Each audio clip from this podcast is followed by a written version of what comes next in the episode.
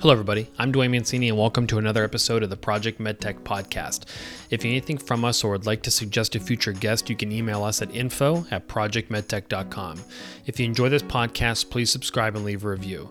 For more information on Project MedTech, our events we host, our consulting and advisory services, and to sign up for our monthly newsletter, visit our website, www.projectmedtech.com, and follow us on LinkedIn.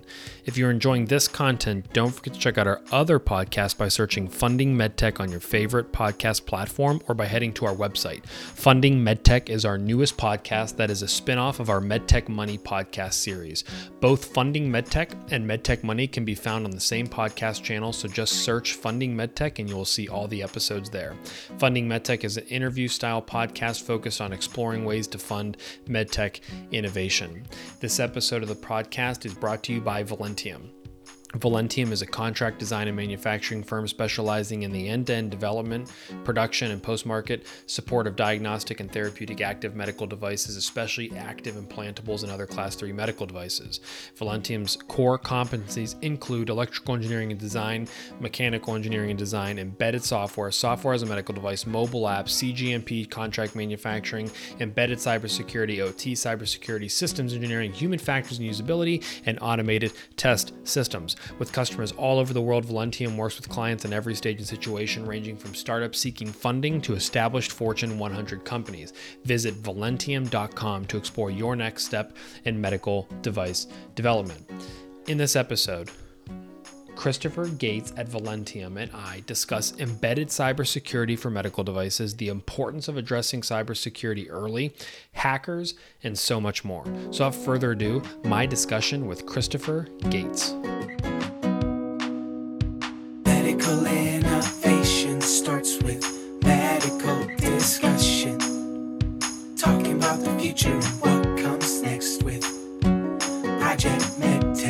Christopher, welcome to the podcast. Thank you. Good to be here. Yeah. So, uh, Christopher, a background into uh, yourself, who you are, your experience in the medtech space, or even uh, in in adjacent areas, and then um, what you're currently doing. Well, um, my name is Christopher Gates. I'm the Director of Product Security at Velentium. I've been with Velentium for seven years now. I was brought in to create the uh, medical device uh, security division and team inside of the organization, which we've done. And we now have a good team to work with our clients. I guess I should say Velentium is a product development consultancy company. We do everything you need to take your medical device from concept into production, including production, and anything in between. And we're puzzle pieces. So we drop in if you need um, production testers or a mobile app or cybersecurity, we can drop in and, and work with you. Or if you need the whole raft of uh, services, we do that too. And we do a lot of implantables, which are the highest level of concern on medical devices. So we have no trouble with that at all. So before that, getting started, uh, I am a hacker. Uh, and I've been that way my entire life. Literally, as a kid, uh, I would, you know, reverse engineer things and tear things apart, which was a joy for my parents. Uh, and uh, and then it, oh yeah, they, they love that. It's like because I was good at the tear down, I wasn't good at the reassembling. Okay, and uh, so it's like that was always it's like great. Um, and then I was in elementary school, and uh, you know, they had like ball monitors and hall monitors, you know, give kids some responsibility. And like, well, they had a bike monitor. Nobody liked that because you'd sit out by the bike racks. I loved it. Why? I always volunteered because there's a whole bunch of locks there combo locks, warded locks, pinned locks. And one of the hallmarks of hackers are we love to pick locks. Okay. So I'd sit out there and open up all the locks and then I'd close them back up again. And, uh, you know, it's, and you wonder where, where does a kid that age get lockpicking tools? Turns out welding rod pounded on a rock with a hammer out flat and then filed makes good rakes and picks and turning keys. And it's like, so, you know, I'd find welding rod as a kid and do that kind of stuff and put it together. The, the, the lesson there is never discount a precocious kid who has lots of spare time on his hands. Uh, he, he, can be your worst nightmare as a defender. So, uh, but anyway, all through my career, and I've been creating medical equipment for 51 years. Now, I started when I was 15, so that gives you an idea. Um, I was the kid walking in, coding an assembly code uh, for these medical devices that I was working on. And occasionally during my day job, security interjected itself, like trying to protect intellectual property on a product, or you had a durable goods and a consumable good, and I had to protect that consumable so that it wouldn't be reused or cloned by somebody else. So it occasionally intersected between the two of them, and I hacked into things all during my career as I was going along. Um, I mean, I was in what used to be called the ARPANET. Uh, it kind of caught on. It's a little thing called the internet now. Uh, but it, originally it was the ARPA ARPA network, and it was tied into all the universities, and it was originally intended to survive nuclear attacks, and you could launch nuclear missiles over it. So, uh, so I was hacking into everything on that. Uh, bear in mind, these were the days of 300 bits per second, 300 baud, acoustical coupled modems, printing terminals, KSR 33s, you know, teletype, those things. So we weren't doing anything fast, but you didn't need to because there, there was basically no security on this, which is kind of a frightening thought if you think about it. Um, and so that was the good old days. And all along that, when I, like I said, started working on medical devices, it was how do I protect these? Sometimes they were uh, mitigations, but not exactly strong cryptographic mitigations. It was like this will confuse the heck out of them, and this is going to drive them nuts kind of mitigation. Not not cryptographically strong, but good at messing with your attackers. And so there was all this going on, and then finally, I was at a very large uh, medical device company, helping them as a consultant work on their proprietary RF, and they were very publicly attacked. And this is in the diabetes division, by the way. Uh, and so it would take you about 30 seconds to figure out who that company is. And I wound up spending seven years there and helping them establish an entire cybersecurity program. And because they didn't know initially how to handle this, and they were kind of running around like, What does this mean? What do they want? And I was like, Well, I can show you. And they're like, Well, what do you mean? It's like, Well, you don't put it on the resume, but you know, uh, I'm a hacker and I do this. So it started an interesting path for me because as an engineer, you understand how these things work. I mean, I'll go to you know DEF CON or B-Sides or something and hear somebody who's a security researcher talk about this and goes, I don't know why I did this, but when I did X, Y, and Z, I got this result. And you go, oh, well, you didn't read the data sheet on that component. As an engineer, you know exactly why I did that. And it's like, so it's this weird cross blending of hacker and engineer that allows you to look at the process of development of a new product and say, what do I need to do at each step? What does this look like? How do I create artifacts for it for regulatory submission? How do I create artifacts so two years from now, when somebody else touches this device, they know what the heck they're supposed to be doing and what not to touch? How do you, you know, do this in a manageable mode? So that's what I spent seven years at this company working on, is trying different approaches and techniques and making certain that any of the, any of the tools and techniques and mitigations we used were good ones and practical. They have value. There are industries like the payment card industry, PCI, that have security standards that are check the box standards. They're they're security theater. They, they really don't do anything, but they're an activity there. And so it's like, well, we followed this, yeah, but you're still not secure. That's the, always the stuff I'm fighting against. I want anything we do in this to have value for the manufacturer, the, the hospital, the patient. Somebody needs to have value. So long journey. I'm now working with Velentium Work with hundreds of companies, helping them and get their products out to market. And uh, it's cybersecurity is still 10 years later an emergent field uh, that a lot of manufacturers have no idea they even need to do this. And so spend a lot of time educating the manufacturers on this and what they need. And the good part is, used to be 100% of we're trying to get our product to the market. Okay, help us where we just submitted to the FDA and they came back with two dozen cybersecurity questions. Help us, right? We're getting less of that now. We're getting more of the we know we need to implement cybersecurity as a business. How do we do that? Governance, uh, policies, procedures, roles, responsibilities, that kind of stuff. So that I see as maturity and progress and growth. This year that we're in is the single biggest year for medical device cybersecurity. Huge impacts, um, I hear a few months back, a couple of my friends, one from Medtronic, Chris Reed from uh, Medtronic, uh, Ken Hoyme from Boston Scientific, and I got together and did a podcast, video podcast. from manufacturers to manufacturers going, you need to pay attention.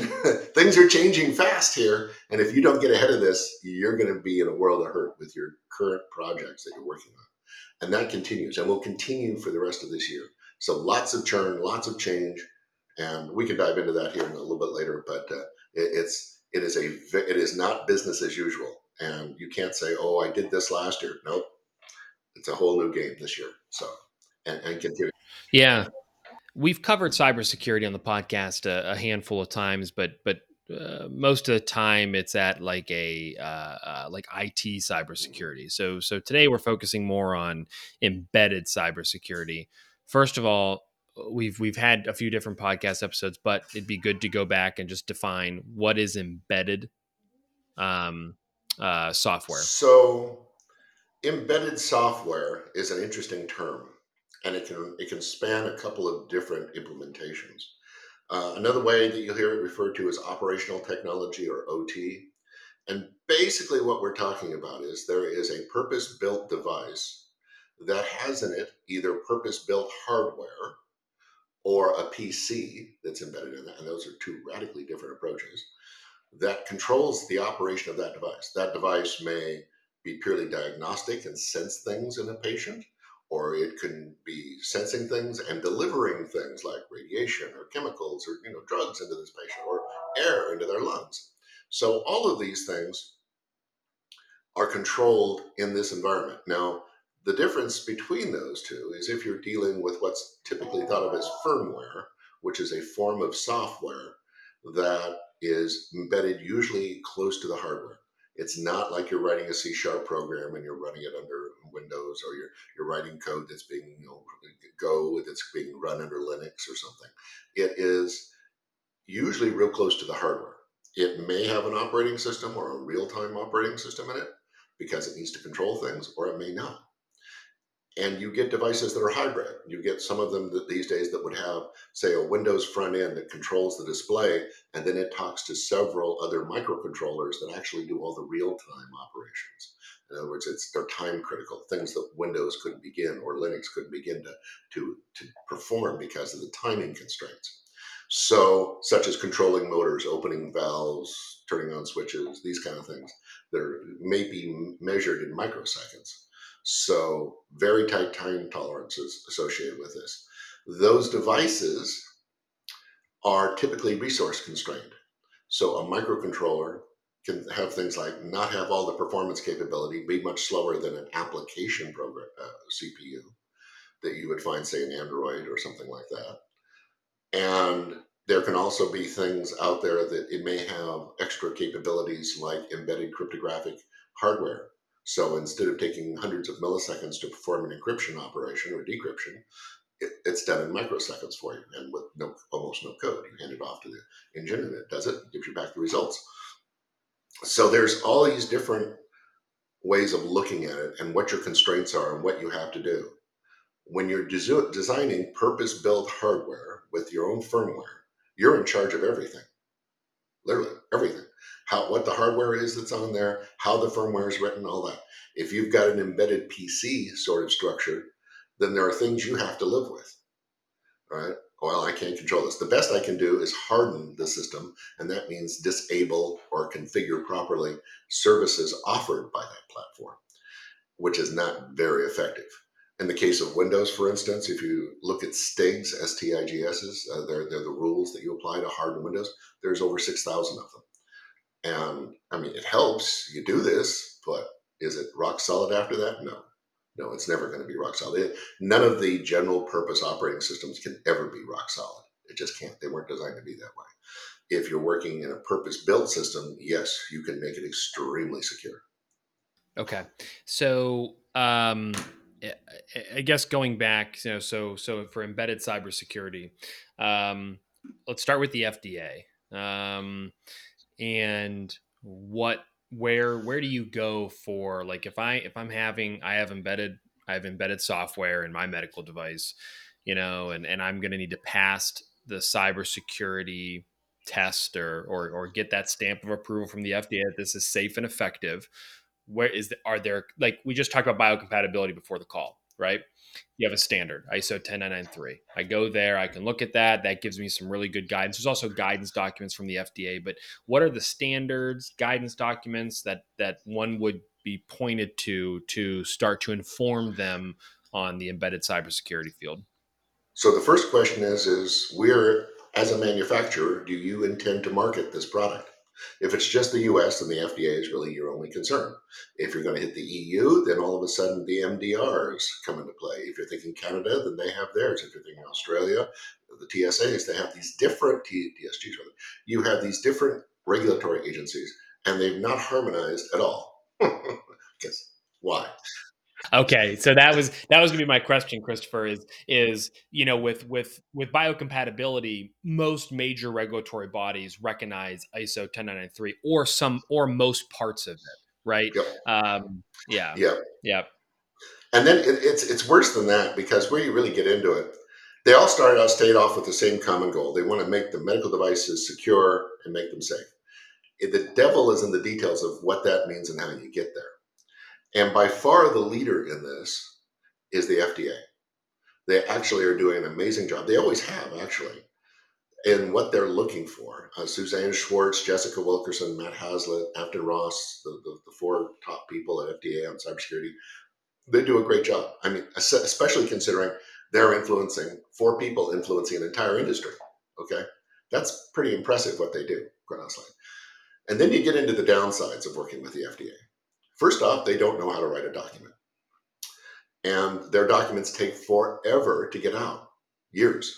So this by the time it reaches the public, all the references to other standards and stuff, they're all out of date. And so you're saying, okay. The other part is they're not engineers. They're, they've learned a lot. They've learned a lot. But there's terminology that we use, for instance, like I remember back in the 2018 pre-market guidance, they used the word may and I asked one of the folks that was then at the FDA, who since left, I says, You mean this is optional? He goes, No. I said, You may have to do this. I said, We view that ling- language to mean it's optional. If you mean that's not, that's a requirement, that's a shall. Okay. Oh, I didn't know that. And it's like, Yeah. So the other part of it is the FDA cannot point to a guidance document and say, Follow this till it is finalized. So their process is they publish a draft it goes over a month of period of review, and then at some point they incorporate changes and it's finalized. The last pre market cybersecurity guidance that was finalized was in 2014. It was circulated in draft form in 2013. Do you think the last 10 years have changed a little bit? And, and it was a terrible document, by the way. They basically said, make your devices secure, and we like puppies, and unicorns are cute, and no discrete requirements of their expectations. This is what we expect to see from you. So they don't say things like run static analysis against your code, do fuzzing of the communications. They do not do pen testing. None of this. Okay. And they're very vague.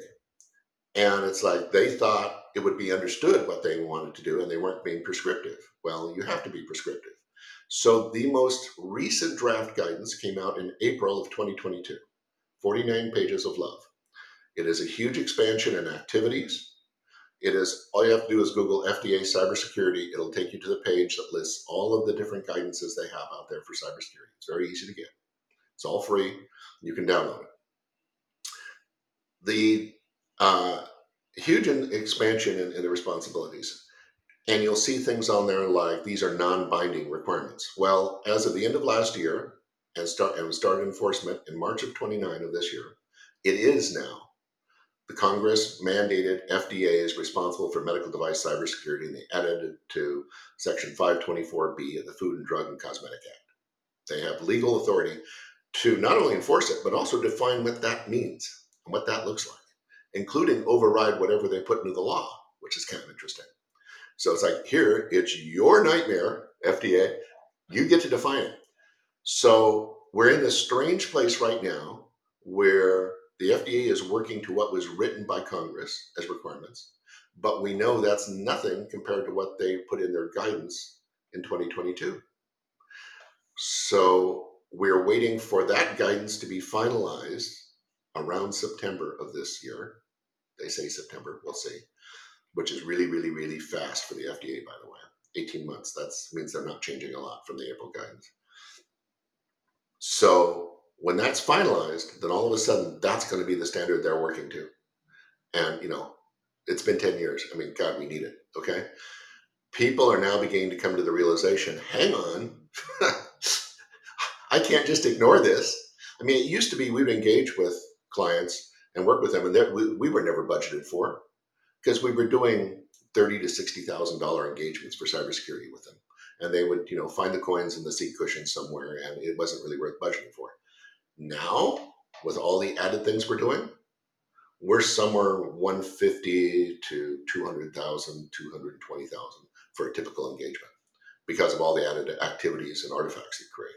So now you actually have to think about this and design it into your development budget and plan that this needs to occur.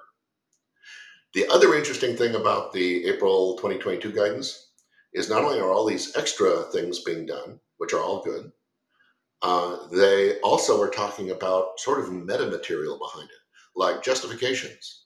Uh, you're doing threat modeling for your assets. You're doing threat modeling for supply chain, threat modeling for rolling out a firmware update to the field. Justify the different methods and, and algorithms you use to do this. When you're doing testing for security testing, make certain there's independence and how are these people trained in cybersecurity. That's a big change. You now have to justify those kind of things. You can't just say, oh, yeah, Paul over here, who's an intern, uh, he, he did the penetration testing. He looked it and went, I don't know what to do, so it must be secure, right? Not going to happen. You now have to show some form of credentials and justification for why those people are, are qualified to do that operation. So those are some uh, metrics are starting to creep in too of how long did it take you to roll out an update, all those kind of things. Average density of vulnerabilities known inside of a product. Software of materials, of course. I mean, that's a given these days by everybody. Uh, so all of this is changing rapidly. And starting October 1st, they're going to reject your pre-market submissions. They're called 510Ks. Uh, before within five days, if you don't have all of these artifacts. Right now, they're still working with you this next month, and the reviewer will say, "Well, you don't have all this stuff we want for cybersecurity. You have 180 days to add these, or else we're going to terminate your submission." Right? Starting October 1st, you're you're not going. This is the end of the friendly period, quote unquote. You get you submit your submission, you don't have this, five days later, you get a rejection notice and say you didn't have X, Y, Z uh, for cybersecurity in here. Or, or really anything. Refuse to accept hazard analysis, plan, development plan, all sorts of stuff that are non-security related as well too. Biocompatibility is a good example of that. Things are they're left out of that submission that needs to be in there. They've just now added cybersecurity. And then in September, that list is going to grow wildly larger, close to 30 items that need to now be addressed inside of there. So as I onboard new clients, I was doing this yesterday. I'm shooting to where the puck's going to be, okay? Because there's no point in doing what they're saying they're doing today. By law, they can't say use that draft guidance. All they can say is use that 10 year old guidance. But come September, if your time frame is you're going to be submitting after that, then you need to know that's okay. I need to get at least close to what's going to happen in September, and that means I'm following the April 2020 wow. guidance document. Okay. Wow. Yeah. Lots of big, lots of, change, lots lots of big of changes. changes. Lots of changes. Um, okay, so so with, the embedded cybersecurity, there is the FDA piece of this as well, um, but then there's also the actual um, deployment of the product to the market and you know how hospitals are going to evaluate cybersecurity, how your product may or may not interact with their own um, cybersecurity policies, and and that for people who haven't been through it can be difficult. And I think I've talked about on the podcast before, but um, this is something that's hot at hospitals as well, right? Um, they're bringing in a lot of different products into it, and so I'm curious on um, that aspect as as well, or what your interactions have been there. So yeah, that's a really interesting topic. Um, we always, as manufacturers, refer to hospitals. We call them HDOs, health delivery organizations, hospitals, sure. clinics, doctors' offices. Yep, it's inclusive of all of those. So we talk we talk about HDOs as if they're this monolithic thing. All HDOs are exactly the same. They're not. Well, At they're all. not. Okay, and, and it's a fundamental mistake that we make. So you have somebody like Mayo Clinic, okay, who does everything right. I mean, Tim Walsh and crowd there, top of the line. They have, last I checked, over 300 penetration testers there. Nothing gets into their system that they Wow. thoroughly Yeah. reviewed. If something's updated, it's thoroughly re-reviewed again. I mean, they they do it right. It's like, okay, you guys are perfection. Then there's this hospital in Ohio that I will not name. That the guy who sets up their IT infrastructure that's connected to all the medical devices also mows their lawn. Okay, how, do you think they have penetration testing going on? They don't even know what that is. Any qualification tests? No. Any qualification tests after a device has been updated in there? No. Are there even any firewalls? Maybe, maybe not. Do they open ports to everything? Sure, why not? And you see these organizations, and I should say there's everything in between. And you see these organizations and you say, well, you know, we're poor, we can't afford to do it right. Well, then get ready to shut down because eventually somebody's going to drop ransomware on you and then you're done. If you can't pay upfront to do it correctly, then you probably can't pay ransomware if that's really the case. Although once again, it's amazing how they find coins under Right. the cushions when ransomware hits.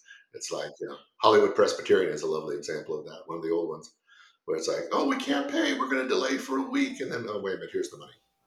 Um, so it's a pay now or pay a lot more later kind of program for these uh, cash starved, quote unquote, hospitals. Uh, so there's good ones out there, there really are, but then there's a lot of them that just don't do it. And also, dude, some of the stupidest things. Uh, there, there's a, a public-private partnership between industry, and that's HDOs, and manufacturers, and it's all run through the Department of Homeland Security through an organization called HISAC. Okay? Uh, Health ISAC is what it stands for. Great organization. It it it coordinates everybody. It coordinates the government. It coordinates our customers. It coordinates the manufacturers all together. And I remember here wasn't that long ago. One of them, one of the uh, HDO representatives came out and says, "We just bought a bunch of these ventilators, and uh, we want to know uh, are they secure?" It's like that's not the time to be asking that question before during your purchasing you know have a few conversations with the different uh, candidate manufacturers and say hey how can you prove to me that you're secure? And what does that commitment look like? There is a, a part of that group through department of homeland security is the health sector coordinating council and we i'm part of the group. And um, this is something i do. I'm on a lot of regulatory groups and guidance groups going forward. So uh, we look five years out and decide what's needed for our industry and then start coming up with position papers. These aren't binding for anybody, but they give you help if you're doing that. One of those is the model contract language, which is if you're a hospital and you want to write a contract for a manufacturer to supply your goods, what do you need for cybersecurity? Because they literally don't know. And certainly any lawyers drafting that contract don't know.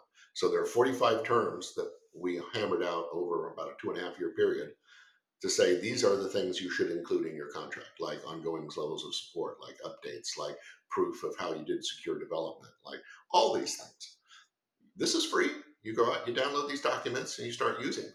Okay, they immediately have payoffs for everybody, and so it's it's really great. It also emphasizes the best manufacturers out there, which means they're making more money, which means they're going to be more prevalent in the marketplace with more secure devices. So if you hang on to those 30 year old devices as a hospital and then complain that you got hacked by ransomware, well, that was your Mm. choice. You know, 30, 30 years ago, Right, 30 years right. ago, we didn't do anything. I, I literally, I literally the other day, I had a client that came to me with a product. They showed me this and they had a problem with it that I'm not going to talk about. I'm not going to tell what kind of a product was. But it was, as I looked at it, they had changed the front panel on it, which is why I didn't recognize it. But I had created it 27 years ago oh my and gosh. they were still selling it. And I, I said, my suggestion to you is end of life this thing now. Okay. Uh, I'm surprised you can still get components for it. And this is very common in manufacturers is to take an old design and keep Mhm. spinning it and adding things on it. Right. And you think that's secure? No, secure. Mhm. It's not. It's not. When I work with clients now and they come on, this one I was just mentioning yesterday that I'm onboarding. I said, okay, we have a phased rollout of this product. What's phase one look like? What does the ultimate phase N look like? Yeah. Okay. Because we're going to design so that we're compatible with N, whatever that is, but then we're going to make certain we implement and everything's put in place for phase one.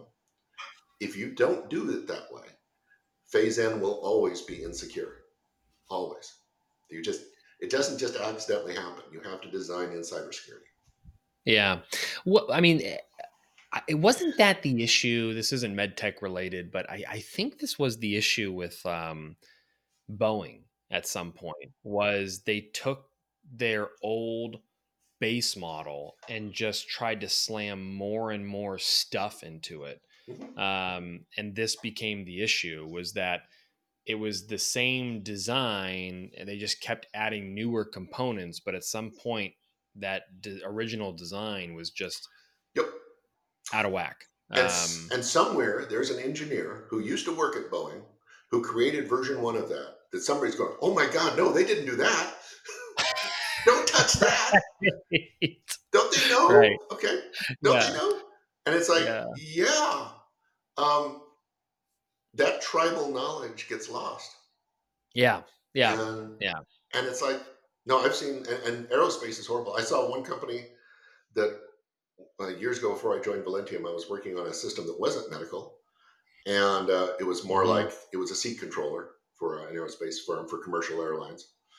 It, it basically was a highly reconfigurable robot. It was amazing what we wound up doing. Anyway, um, it was purchased by this other larger company, and they had been working on a braking system for commercial aircraft for over 25 years. wow And I'm like, Ruru? what? What? Yeah, it's really hard for us because these microcontrollers, we've gone through uh, two end of life scenarios on the microcontrollers we were using.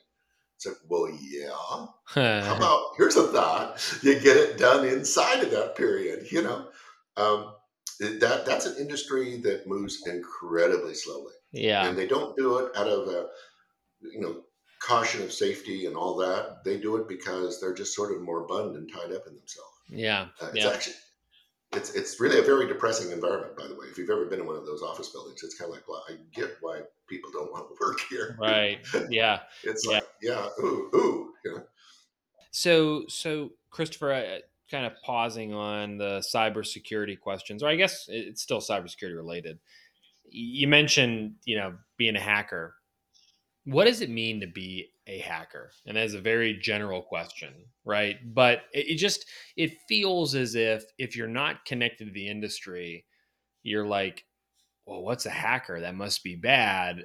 Uh, I've talked to a few other people who have done hacking as well, and it really, it's it to me, it just sounds like you're honestly you're you're just trying to say, hey, before we put this out into the world, um, here's all the flaws in your original. Let me see if I can break this thing, right? Well, yes, it runs all of that. And once again, this is another one of those monolithic terms that there's a spectrum inside of. Okay. Uh, and as one of the things I tell clients is, if nobody else ever hacks you, guaranteed who will hack you is your competitors, because they're going to go in and try to pull out your intellectual property and see if there's anything of any value. Mm, How do I know this? Done it many times, many times, ongoing, guaranteed, guaranteed. You release something, and they're, oh wait a minute, this look, they have a little more accuracy in their algorithm. What did they do? Uh, we want to know. So there's all these kind of things that that feed into it. Now, hackers can also be extremely malicious. Uh, there are some that I'm sure you've seen transcripts because we've all seen these of hackers that were putting ransomware into children's hospitals. right. And the the whole dialogue of these DMs that were going through was basically F them, we don't care. And they were laughing about the fact that this is going to harm or kill children. Um, those are not nice people. Um, and those are people that any right thinking person would definitely pull the plug on if given the opportunity. And uh, so they so there's this large spectrum of difference. Then you have security researchers, uh, that should be in air quotes, lots of different levels of those folks. These are the folks that you know go to B-Sides, Black Hat, DEF CON, RSA, those kind of shows, and they're all contributing and they're all interesting. And in a lot of cases, they would love to work with a manufacturer. Well, the problem is the manufacturer is never going to really honestly trust them all that much. There's, if, if there's a relationship, it's always going to be at arm's length. And part of this is due to the fact that they're not engineers. And while they might bring value in their perspective, because an engineer can be bench blind to his own vulnerabilities, it is it's really they're not going to be able to craft a mitigation or a solution to this. Can they find things that an engineer can't? Yeah. I mean, the difference between an engineer is an engineer will get hundreds or thousands of requirements for a device. What it, how it performs, the way it performs, the battery life consumption, the power consumption, the user interface, the communications, all this has to be implemented by the engineer. A hacker, you have to bring all that together as an engineer. A hacker says, I've got this one thread. I'm going to follow this in. Oh, here's a Bluetooth low energy and there's no authentication. Oh, look, what's this exposed serial port here? Oh, look, it's a shell. Let's do a reverse. I'll open up a, a boot, a U-boot shell on here and get in. Okay. They think about one thing and follow it in. And if that doesn't work, they back out and follow another path in. So trying to put those two concepts into one brain at the same time is not possible. After all the decades of myself doing this, I still think of something as an engineer, and then I look at it from cybersecurity. It's two different hats. Go, okay, we're going to add these three features. Oh, and this introduces a vulnerability here. We're going to have to mitigate that somehow. And look at it. You you cannot look at it the same way. This is the culture change you need to put into your organization. It is literally part of the training. In fact, I should mention this. Um, we offer, I created a training program. People can take it self paced and part of this deals with how to change the culture in your organization for this. They have to think about it. I mean, there's never a better time than when you see a design engineer talk about adding something and they go, well, what vulnerabilities does that open up? It's like, yes, that's the way to think about it. Okay. And then you formalize that process and it's a beautiful thing and it works. It's literally slipstreamed right into normal development activities. It adds almost no time or cost to those activities, but it yields fantastic results at the end. If you waited, if you waited to the end of development to implement your user interface on any product, okay, what? How good would that that user interface be? It'd be terrible, right? Right? No, it's defined up front. Well, that's the same thing with cybersecurity. It starts day one of the project, and you start thinking about all the use cases and what you need to secure and how you decompose it, typically via threat modeling. But so that's the kind of thing that really is important to go through.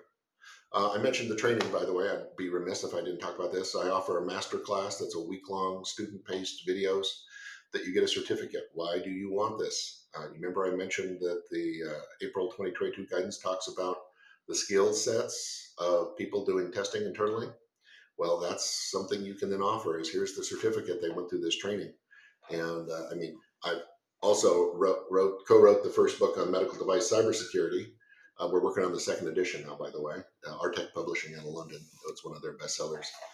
It was bestseller list for months and months on Amazon for technical books. Won two cybersecurity book of the year awards in 2021. So very popular book, and it helps. And it helps, but a lot of people don't get it sitting down reading a book. Um, it's funny if I onboard a client and they've got a bunch of post-it notes and they hold up my book with you know the post-it notes. I know this engagement's going well, right? They read it, they flagged the, the relevant parts. This is going to go well. It always does. Well, the training is sort of a force feeding of that to you. And it goes through and says, here's everything you need to know from regulations to how to change the culture to uh, how to do cryptography. Most engineers don't know that. I've seen things where the FDA asked them, they come back and said, what kind of encryption did you use on that serial stream of data? And they went, a SHA-1, and it's like that's like saying, you know, what vehicle, what what car do you drive to work? And you go a, a Boeing 727. Well, they're both vehicles, but one isn't a car. Okay, well that's the same thing. A SHA is used for integrity checking. It's not encryption. Um, instead, you would you should have come back and said, you know, AES 128 or RSA or something that would be encryption. So that's the kind of thing that we teach them as well. So they how to interact with the FDA, how to do this correctly, know what cryptographic tools to use to solve what problems, and all the uh, regulations, both domestic and international. And with this came out of my work because you you can't hire our people. You can't hire people for that. So literally, I created an internal program for this to train hardware, firmware, software, systems engineers in this, and put them in as cybersecurity experts. And then that the out, outgrowth of that is I made it public. Yeah, this is great. Um, so, so Christopher, uh, thanks for your time today. This has been wonderful. Um, so we have the book. The book was called what again? Medical device cybersecurity. Yeah, I'll just hold it up here. Medical device cybersecurity. Hold it up. There we go. Medical medical device cybersecurity um, for engineers and manufacturers. Excellent. Uh, available yep. on Amazon. We'll, we'll include a link to it uh, because this is an audio only pod, podcast, so people won't be able to see it. But I'll, I'll still include uh, a link to it. And then the um, the other piece of this was the class uh, that you can take through Velentium, right? So I'm sure there's mm-hmm. a link somewhere on Velentium's website I can point it to. Um, Actually, I'll send you a link. When, once we're done, I'll send you a link that's a direct link into it. So awesome, excellent. And then uh, outside of that, Christopher, thanks so much for, for doing this. Hang on for one minute. We'll chat offline. Sure. Um, Thank you very much.